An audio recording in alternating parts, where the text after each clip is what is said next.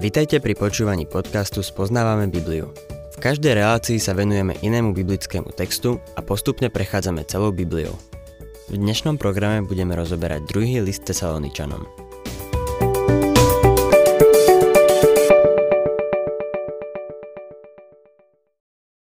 Milí poslucháči, tesalonickí veriaci mali správny vzťah k pánovi Ježišovi a boli za to prenasledovaní. Pavol ich potešoval a povzbudzoval. V nasledujúcich veršoch im hovorí, že sám je vystavený prenasledovaniu a ťažkostiam. A milý poslucháč, ak sa postavíš za pána, bude ťa to niečo stáť.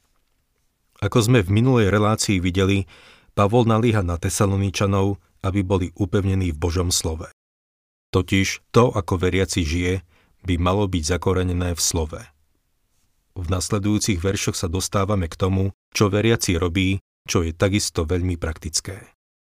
Zahrania to veci, v ktorých sa musíme angažovať, aby si Božie slovo mohlo nájsť cestu do našich srdc a životov. 2. Tesaloničanom, 3. kapitola, 8. verš. Chlieb sme od nikoho zadarmo nejedli, ale dňom i nocou sme v námahe a lopote pracovali, aby sme neboli na ťarchu nikomu z vás. Chlieb sme od nikoho zadarmo nejedli. To znamená, že si zaň zaplatili. Ale dňom i nocou sme v námahe a lopote pracovali, aby sme neboli na ťarchu nikomu z vás. Nedovolil im, aby mu platili za jeho misijnú prácu. Nazdávam sa, že sa to týkalo hlavne jeho prvej misijnej cesty. Keď prišiel do nejakého mesta, nemal rezervovaný hotel. Nedostal žiaden honorár ani nebola pre ňo urobená zbierka. Dával si pozor na to, aby si sám hradil vlastné trovy. Spomína to v liste Tesanoničanom a aj Korintianom. Zakladanie zborov financoval vlastnou prácou, výrobou stanov. No potom, keď už tie zbory založil a prišiel ich navštíviť druhýkrát a tretíkrát, prijal od nich zbierku. V liste Galatianom jasne píše, že by mali dávať. Filipanom ďakuje za dar. Na svojej tretej misijnej ceste sám zorganizoval zbierku pre chudobných v Jeruzaleme. Je zrejme, že očakávanie Kristovho príchodu neurobilo z neho fanatika alebo niekoho iracionálneho vo vzťahu k peniazom. V každej dobe sa nájdú fanatici. V 18. storočí boli ľudia, ktorí očakávali Kristov návrat a tak rozpredali svoje domy, zabalili sa do bielých plachiet, vyšli na strechu a čakali na pána. Urobili niekoľko vecí, podľa ktorých sa dá určiť, že to boli fanatici. Napríklad, prečo išli na strechu?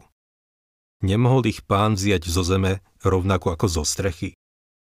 A ak museli vystúpiť hore, nebolo by lepšie ísť na nejaký kopec? A potom, na čo im bola biela plachta? Myslím si, že pán nás oblečie do niečoho lepšieho, keď sa pred neho postavíme. A na čo predali svoje domy? Na čo im boli peniaze? Vary si mysleli, že si ich budú môcť vziať so sebou. Vidíte, ľudia niekedy robia tie najdivnejšie, najnezmyselnejšie veci, lebo vraj veria, že Kristus už čoskoro príde. Skutočnosť je taká, že žiadna iná kresťanská doktrína nevyžaduje, aby sme pracovali pre Krista usilovnejšie a zmysluplnejšie.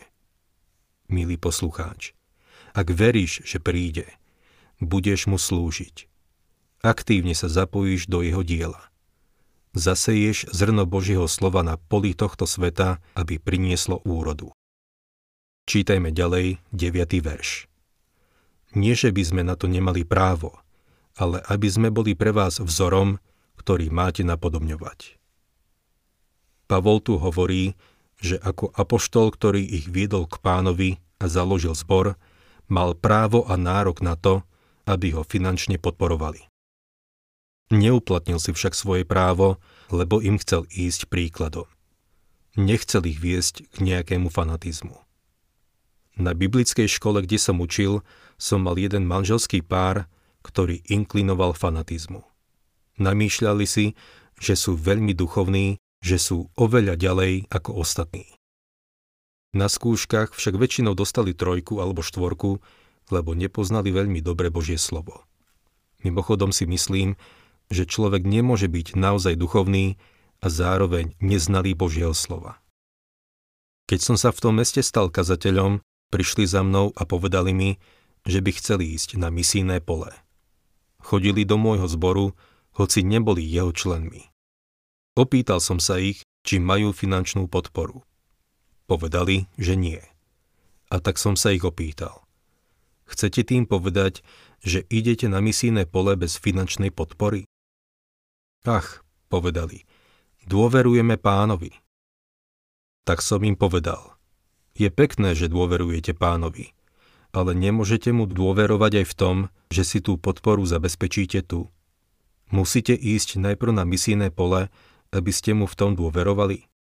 Pripojte sa k nejakej renomovanej misijnej organizácii a zapojte sa do ich práce. Ak vás pán povoláva na misijné pole, zabezpečí vám aj podporu. Uvidíte, ako pán bude klásť vaše potreby ľuďom na srdce. Budú sa za vás modliť a finančne podporovať. Nie, nechceli to tak urobiť. Chceli len dôverovať pánovi. Nuž tento mladý manželský pár odišiel na misijné pole a zrazu nemali z čoho žiť. Ich priatelia sa museli vyzbierať na ich cestu späť. Dnes žijú od seba a sú rozvedení. Ona sa znovu vydala. Dopočul som sa, že on úplne stratil vieru, hoci mám pochybnosti, že ju niekedy vôbec mal. Ich správanie bolo hlúpe a fanatické. Pre Pavla bola práce misionára veľmi praktická. Sám sa živil svojimi rukami a bol tak vzorom pre tesalonických veriacich. 10. verš. A keď sme boli u vás, prikazovali sme vám. Ak niekto nechce pracovať, nech ani nie je. Veriaci, ktorý očakáva pánov príchod, nie je rojko. Pracuje. Ak niekto nechce pracovať, nech ani nie je. Také pravidlo stanovil Apoštol. Je neuveriteľné, aký dokážu byť ľudia v týchto veciach fanatickí. Dostal sa mi do uši príbeh o dvoch študentoch na biblickej škole, ktorí si tiež o sebe mysleli, že sú veľmi duchovní. Bývali spolu na internáte a ich správca si všimol, že neboli ani na raňajkách, ani na obede, ani na večeri. Išiel sa na nich pozrieť, či náhodou nie sú chorí. Ste chorí? Nie, chorí neboli. Potom prečo ste dnes neboli jesť? A oni odpovedali. Dôverujeme pánovi. Čakáme, aby nám povedal, či máme ísť dole jesť. Ste hladní? pripustili, že áno.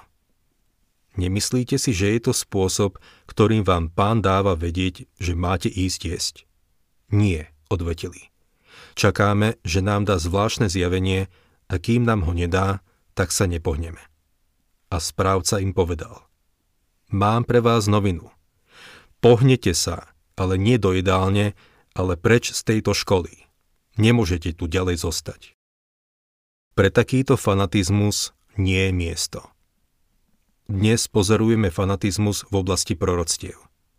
Je zaujímavé, že v tejto epištole, ktorá sa do veľkej miery zaoberá proroctvami, sa minimálne polovica venuje praktickému životu. Pavol tu kladie dôraz na praktickú stránku Kristovho príchodu, keď príde po cirkev. Jedna vec je byť fanatický kvôli proroctvám, druhá vec je veriť týmto prorockým pravdám a zakomponovať ich do praktického života tu na zemi. Nemáme len nečinne čakať. Vždy si spomeniem na ten príbeh o záhradníkovi na jednom veľkom panstve v Taliansku. Bolo to na severe Talianska a súčasťou toho panstva bol aj zámok. Prišiel tam jeden návštevník, ktorému záhradník všetko poukazoval. Ešte nikdy predtým nevidel takú krásnu záhradu. Dali si spoločný obed aj so záhradníkovou ženou a pochválil ich za to, ako sa o tú záhradu starajú. Opýtal sa. Mimochodom, kedy naposledy tu bol majiteľ? Asi pred desiatimi rokmi, odvetil záhradník. Návštevník sa prekvapene opýtal. Potom prečo ju udržiavate v takom bezchybnom stave? Záhradník odpovedal. Lebo čakám, že príde. Návštevník namietal. Vary príde budúci týždeň? Záhradník na to. Neviem, kedy príde, ale môže to byť aj dnes. Aj keď v ten deň neprišiel, žil vo svetle bezprostredného majiteľovho príchodu. Nepostával pri bráne a nesledoval, či pán prichádza. Bol v záhrade, strihal, rezal, kosil, sadil. Bol zanepráznený. To má Pavol na mysli, keď hovorí, že máme byť upevnení v pánovom diele so zreteľom jeho návratu. Ak nikto nechce pracovať, nech ani nie je. Ako vidíme, medzi Tesaloničanmi sa našli fanatici, ktorí sa jednoducho stiahli a rozhodli sa, že zvyšok času strávia sledovaním, či sa pán už vracia. Pavol píše Nedajte im jesť, musia pracovať. 11. verš Počúvame totiž, že niektorí medzi vami žijú neporiadne, nič nerobia, ale zaoberajú sa zbytočnosťami. Tu máme opis tej situácie. Niektorí medzi nimi nerobili nič konštruktívne. Nemali záujem ísť a šíriť Božie slovo. Svojou nečinnosťou však spôsobovali problémy. Jedno zlé jablko pokazí celý košík a jeden fanatik v cirkvi dokáže ovplyvniť duchovný život mnohých ľudí. Preto už predtým Pavol povedal, aby sa stránili každého, kto žije neporiadne a som si istý, že mal na mysli práve týchto. 12. verš Takým prikazujeme a napomíname ich v pánovi Ježišovi Kristovi, aby pokojne pracovali a tak jedli svoj chlieb. To neznie veľmi duchovne, že? Neznie to veľmi teologicky, ale je to zaiste praktické. Veľa problémov v cirkvi by sa vyriešilo, keby títo neporiadníci začali robiť niečo konštruktívne. Je zaujímavé, že v zboroch, v ktorých som slúžil, títo najväčší fanatici dávali najmenej. A prišiel som na to iba náhodou. Pokladník zboru mi raz povedal, aké starosti mu robí jeden človek. Povedal som mu. Nuž, je to zámožný človek, asi mu záleží na tom, ako sa jeho peniaze používajú. Pokladník sa na mňa pozrel a nahla sa rozosmial. On, ten človek dáva na pánovo dielo 10 dolárov ročne. Verte mi, tie problémy, ktoré spôsoboval, vyšli drahšie ako tých 10 dolárov. Takíto ľudia boli aj v Tesalonike. Pavol im prikázal, aby pokojne pracovali a starali sa o seba.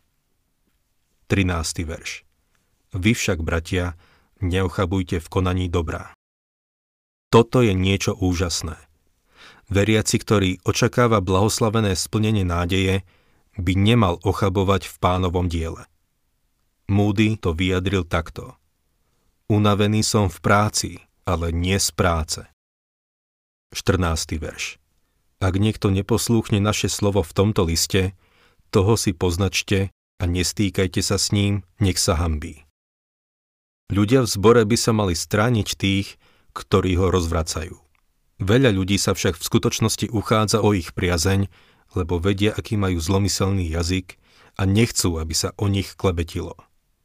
Stránica klebiet a ohovárania je tá najlepšia vec, aká sa v zbore môže stať.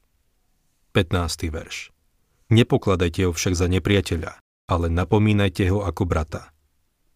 Cieľom by malo byť získať toho brata späť. 16. verš Sám pán pokoja nech vám dá pokoj vždy a každým spôsobom. Pán nech je s vami všetkými. Nie je to nádherné? 17.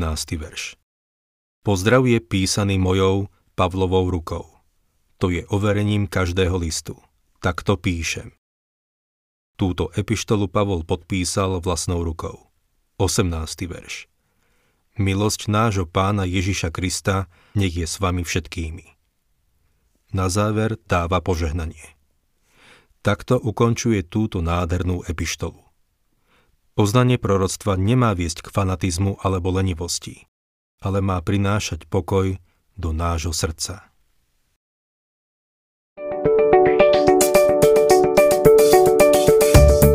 Ak sa vám páči program Spoznávame Bibliu, budeme radi, ak ho odporúčite svojim známym a dáte like, alebo nás začnete sledovať na facebookovej stránke Spoznávame Bibliu. A ak vás niečo oslovilo alebo zaujalo, napíšte nám cez Facebook alebo na adresu spoznávame.bibliu zavinač gmail.com.